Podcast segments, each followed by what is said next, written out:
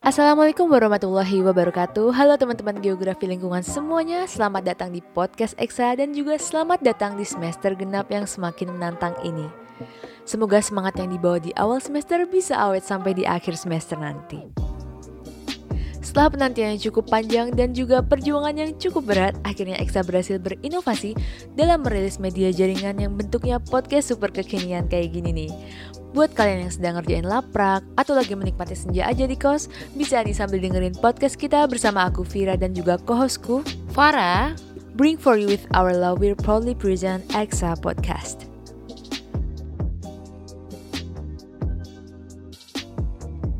Ya, semester baru itu kan identik sama masa-masa hektik karesan Seneng-senengnya kuliah, materi awal kuliah yang masih gampang Dan tugas-tugas yang belum numpuk. Ditambah lagi nih ya, minggu-minggu di awal semester Banyak praktikum yang belum mulai. Mungkin banyak dari teman-teman bingung dalam nentuin organisasi mana yang bakal dipilih Karena kebanyakan organisasi membuka rekrutmennya di awal semester. Terutama nih ya bagi para mahasiswa baru yang masih muda nih Tenaganya pasti masih banyak buat mengeksplor minat bakat yang mereka suka.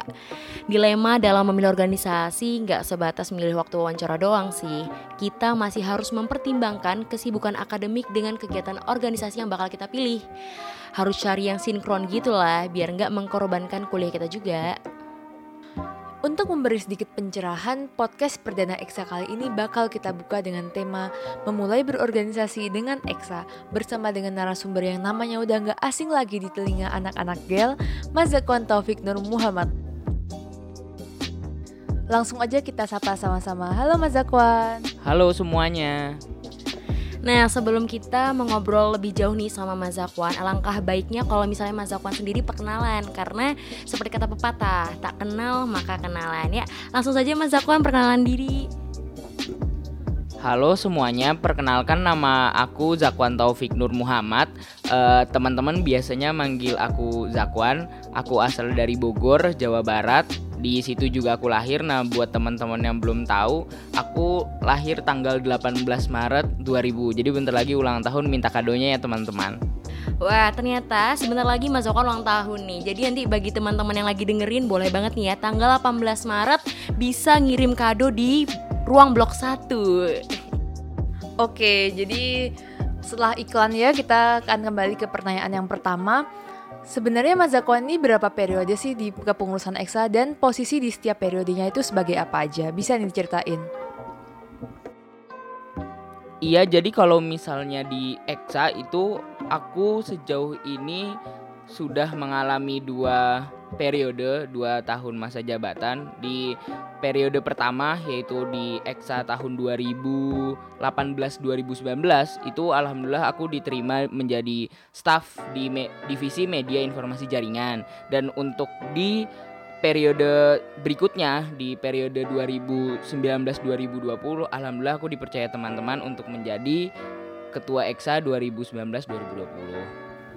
Oh iya Mas kalau gitu boleh dong ceritain ke kita nih awal jadi pengurus EXA itu seperti apa dan kenapa sih Mas Zakwan sendiri tuh memilih EXA? Uh, jadi kalau misalnya ditanya kenapa milih EXA, uh, selain tadi aku rencananya emang pengen aktif di himpunan ataupun aktif di jurusan, aku juga ngelihat kalau misalnya EXA ini terlihat berbeda dibanding organisasi-organisasi lainnya. Karena di EXA ini kita gak cuma diajarin belajar organisasi tapi kita juga uh, dituntun kalau misalnya keahlian kita ataupun misalnya keilmuan kita atau ke akademik kita itu arahnya nanti bakal dibawa ke mana sih. Jadi aku ngerasa kalau misalnya aku masuk ke EXA aku ngerasa nanti setelah aku lulus aku bakal tahu nih kira-kira aku arah kerjanya di mana sih kira-kira aku bisa lanjut S2 di mana sih karena dari sini itu EXA memiliki ikatan pasudan oral luntur yang itu gak cuma dimiliki oleh sesama angkatan tapi itu juga dimiliki lintas angkatan. Jadi hubungan vertikalnya kuat. Nah jadi dengan harapan saat aku masuk EXA aku bisa kenal nih sama kakak-kakak tingkat EXA yang udah lulus yang udah jadi dosen dan lain sebagainya dan kita bisa bertukar pikiran sehingga aku bisa dapat informasi nih oh ternyata geografi lingkungan itu nanti ranahnya setelah lulus bisa ke sini bisa ke sini. Nah, aku melihat prospek itu dari EXA dan aku memutuskan untuk aktif di EXA dan mendaftar menjadi pengurus EXA waktu itu.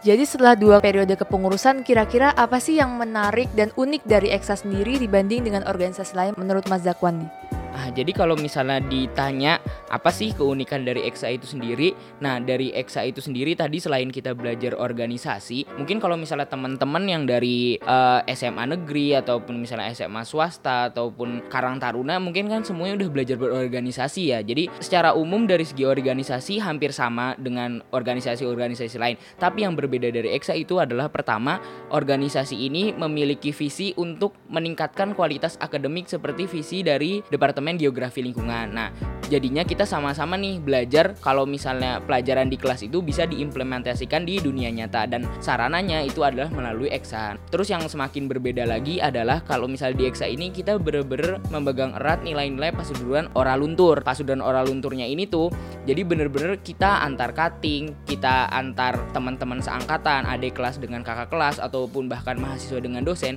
itu kita bener-bener memiliki nilai-nilai pasuduran oral luntur sehingga kita tetap menjalin menjalin komunikasi, kita tetap menjalin silaturahmi tapi tetap memiliki batasan-batasan tertentu. Nah, dengan komunikasi dan rasa persaudaraan yang kuat antar angkatan, di dalam angkatan bahkan mahasiswa dengan dosen inilah yang menurutku EXA ini kita bener-bener pertukaran informasinya itu bisa luas banget.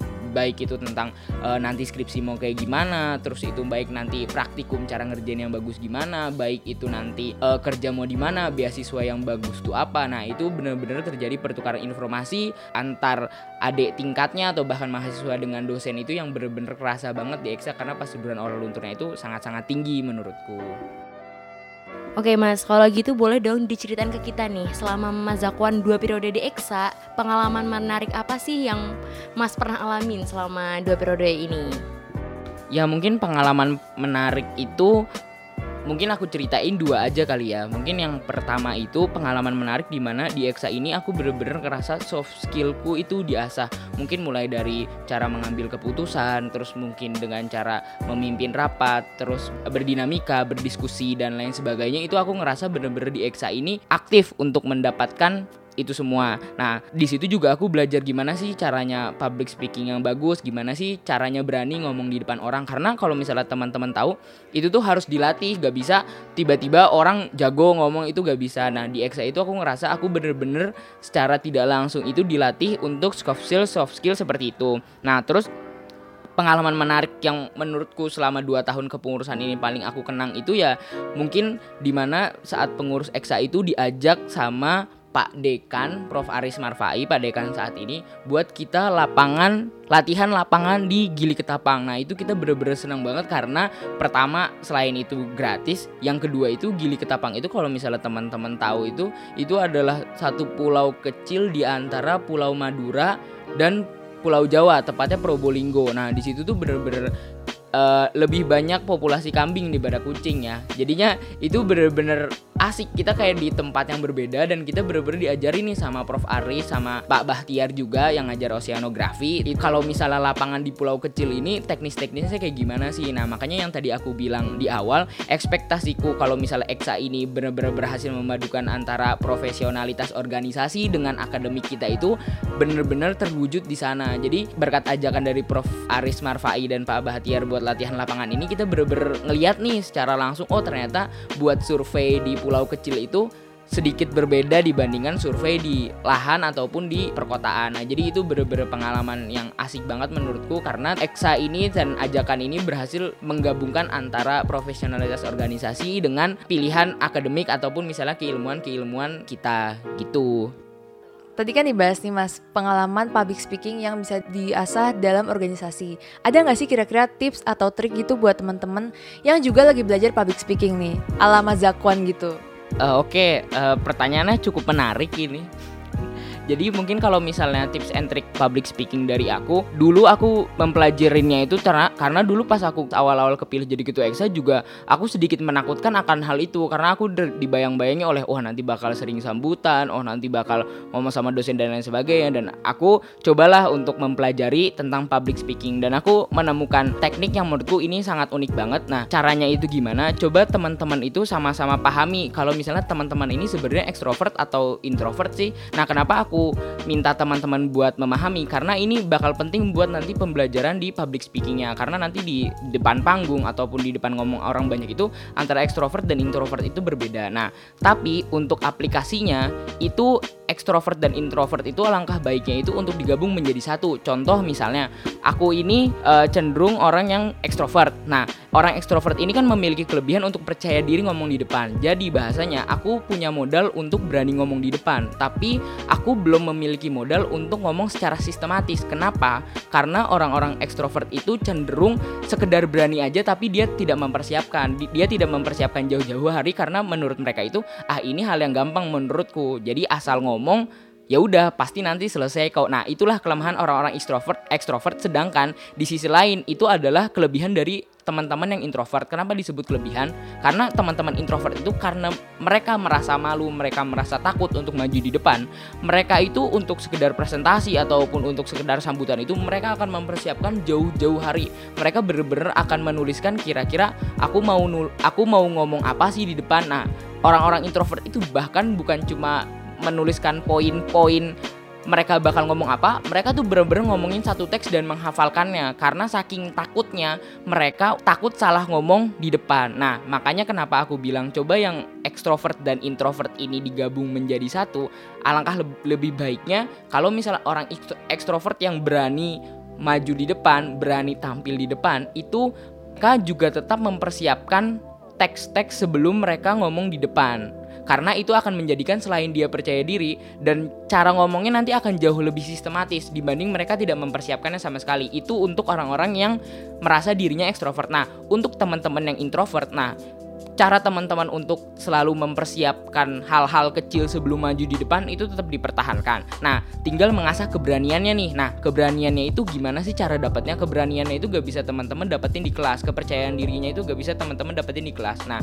buat cara dapatnya itu alangkah lebih baiknya aku saranin teman-teman itu berorganisasi terserah berorganisasi apa pun mau itu di EXA, mau itu di BEM, mau itu di BKG dan lain sebagainya itu terserah teman-teman. Nah, jadi tips pertama itu coba teman-teman kenalin dulu nih teman-teman itu sebenarnya ekstrovert atau introvert sih. Nah, setelah paham, oh aku ekstrovert, aku udah berani, tapi aku tetap harus mempersiapkan biar nanti kata-katanya sistematis nih pas lagi ngomong di depan. Nah, yang teman-teman tutil tulisin itu jangan textful tapi poin-poin aja. Kenapa harus poin-poin? Karena teman-teman tetap nanti saat maju di depan itu harus melihat kondisi audiens nih, kira-kira audiensnya lagi ngantuk lah atau misal lagi apa nah cobalah teman-teman kasih hiburan sedikit biar audiensnya itu tetap pay attention ke kalian. Nah buat teman-teman introvert terus pertahankan cara mempersiapkan jauh-jauh hari kalian sebelum ngomong di depan. Nah buat kepercayaan dirinya itu coba diasah lagi melalui organisasi-organisasi yang menurut teman-teman itu sesuai sama passion kalian. Gitu Nah tadi kan Mas Zakon udah ngejelasin ya bahwa berorganisasi itu penting. Tapi kan kita sebagai mahasiswa ini juga punya kewajiban di bidang akademik ya. Nah ada pertanyaan menjebak nih Mas Zakon Kalau disuruh milih satu aja Mas Zakon bakal milih organisasi atau akademik.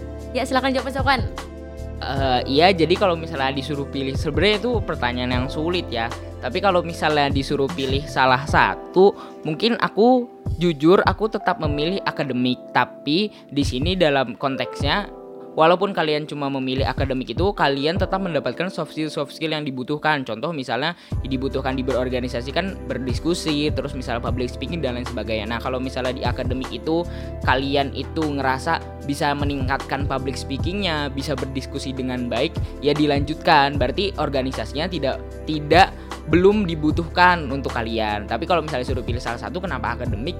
Ya karena kalau misalnya akademik itu bener-bener per, uh, proyeksinya jangka panjang buat ke kalian terutama jika kalian bener-bener pengen uh, mendalami dari ilmu geografi lingkungan itu sendiri. Nah, kalau misalnya organisasi yang kerasa nih dari cara pengambilan keputusan, cara berdiskusi, cara public speakingnya itu udah didapat dari akademik, udah dapat di kelas itu udah mantep banget. Makanya coba kalau misalnya di kelas itu coba lebih aktif ya teman-teman. Wah ternyata Mas Zakwan ini adalah tipe-tipe orang yang punya rencana ke depan ya Oke buat closing statementnya nih. Oke sekarang buat closing statementnya nih.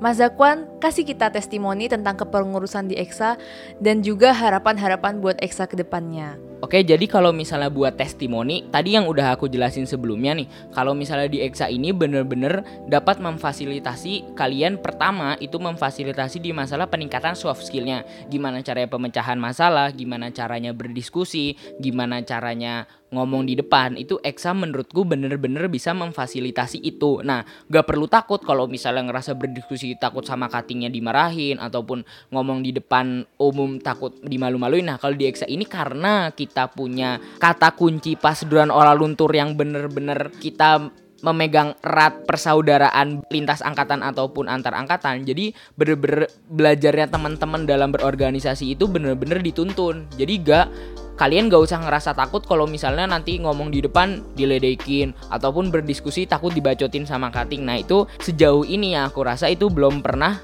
terjadi. Nah itu yang pertama. Terus kalau misalnya yang kedua itu EXA ini bener-bener bisa memfasilitasi tadi selain berhasil apa namanya meningkatkan soft skill kalian dan cara berorganisasi kalian, tapi di satu sisi itu EXA juga berhasil buat menggabungkan antara kebutuhan akademik kalian dengan kebutuhan organisasi kalian. Nah jadi jadinya kalian itu berorganisasi itu gak malah kehilangan nilai-nilai akademik ataupun bahkan mungkin kalau secara kuantitatif itu IPK kalian itu gak terjadi karena di EXA itu sendiri memfasilitasi untuk meningkatkan kualitas akademik dari teman-teman mahasiswanya. Oke, setelah dengerin testimoninya nih, ada nggak sih harapan-harapan Mas Zakwan buat kepengurusan EXA ke depannya nih? Aku punya harapan tiga kurang lebih itu pertama uh, mungkin ke depannya EXA itu semakin disinergisitas antara kebutuhan akademik mahasiswa dengan kebutuhan organisasinya. Yang tadi aku bilang gimana caranya gak cuma meningkatkan kualitas akademik mahasiswa saat UTS ataupun UAS ataupun untuk pelatihan lapangan seperti ekspedisi tapi juga meningkatkan kebutuhan soft skillnya dalam berdiskusi terus dalam public speaking terus dapat dalam pengambilan keputusan itu secara tidak langsung insya Allah akan terlaksana di kepengurusan EXA tahun depan. Nah, terus juga yang kedua yang aku harapin itu adalah komunikasi dengan uh, lintas angkatan ataupun dengan dosen itu benar-benar coba dimaksimalkan. Kenapa coba dimaksimalkan? Karena komunikasi lintas angkatan ataupun bahkan lintas uh, mahasiswa antar dosen itu bener-bener harus teman-teman yakinin kalau misalnya itu berdampak positif kok buat teman-teman. Toh nggak ada salahnya kalian deket sama dosen, kalian deket sama kakak tingkat karena bener-bener pertukaran informasinya itu loh yang bener-bener kita pentingin. Entah itu informasi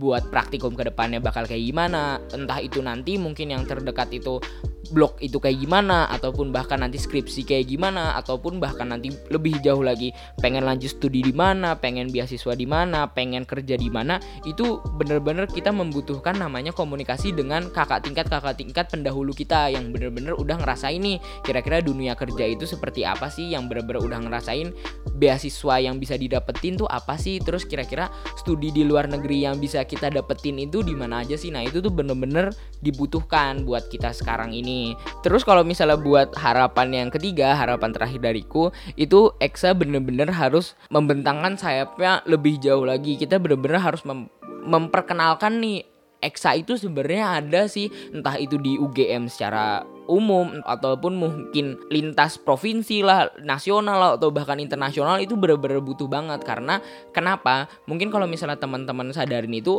orang-orang tuh gak terlalu kenal geografi lingkungan itu apa sih? Bahkan geografi lingkungan aja gak tahu gimana tahu eksa ya kan? Nah, jadi mungkin ke depannya itu bener-bener kayak isu-isu terkini nih, isu-isu yang lagi aktif misalnya kayak deket-deket ini nih corona ataupun misalnya yang udah berlalu kemarin itu pemindahan ibu kota. Mungkin tahun kemarin itu sempat dikaji, sempat bener-bener dibahas nih dengan perspektif ilmu lain yang dari Kapstra. Kapstra itu dari Visipol UGM kita sama-sama diskusi masalah pemindahan ibu kota ini sebenarnya cocok atau enggak sih. Tapi menurutku itu masih terlalu umum banget dan hasil dari diskusi itu tidak dipublikasikan secara luas. Jadinya gak banyak orang nih yang tahu kalau misalnya oh ternyata Exa UGM itu juga turut mengkaji terkait dengan pemindahan ibu kota nih. Kan kalau misalnya itu publikasi kita bagus terus analisis kita bagus dan itu di disebarkan secara luas dan masif itu kan bener-bener akan meningkatkan daya tarik uh, masyarakat secara umum itu ngelihat oh ternyata ada loh jurusan geografi lingkungan yang mengkaji masalah ini ini ini dan pionir terdepannya adalah EXA. Nah, itu kan bakal menjadi hal yang lebih bagus lagi buat EXA selain tadi makin terkenal, terus itu juga nanti secara tidak langsung bakal berdampak di banyaknya peminat dari geografi sehingga nanti ahli-ahli geografi ke depannya yang benar-benar dibutuhkan itu akan tersedia. Nah, salah satunya dengan cara EXA untuk melebarkan sayapnya ke sekolah-sekolah ataupun ke masyarakat umum secara luas. Nah, itu dapat dilalui dengan pemasaran kajian-kajian EXA agar EXA ini terlihat lebih responsif terhadap isu-isu terkini yang ada di nasional ataupun internasional. Gitu. Semoga tadi harapan yang aku uh, sebutkan itu insya Allah terlaksana di tahun berikutnya ataupun mungkin EXA ke depan ke depannya sampai nanti EXA menjadi lebih baik dan lebih baik lagi. Amin, mari kita berikan amin paling serius kita buat doa-doa yang udah Mas Zakwan panjatkan tadi nih. Makasih buat Mas Zakwan yang udah menyempatkan waktunya di sela-sela kesibukan blog 1 nih. Semoga apa yang udah disampaikan tadi bisa berguna lah buat pendengar dan yang disampaikan tadi bisa tersampaikan lah. Iya, sama-sama makasih semangat untuk Eksa ke depannya ya teman-teman. Makasih Mas Zakwan buat semangatnya, semangat juga buat kuliah blognya. Nah, bagi teman-teman yang lagi dengerin nih, boleh banget ya request topik atau tokoh yang akan kita ajak bincang-bincang selanjutnya di podcast Eksa. Sekian podcast Eksa kali ini. Lalala, lilili, lululu. Vira Farah pamit dulu.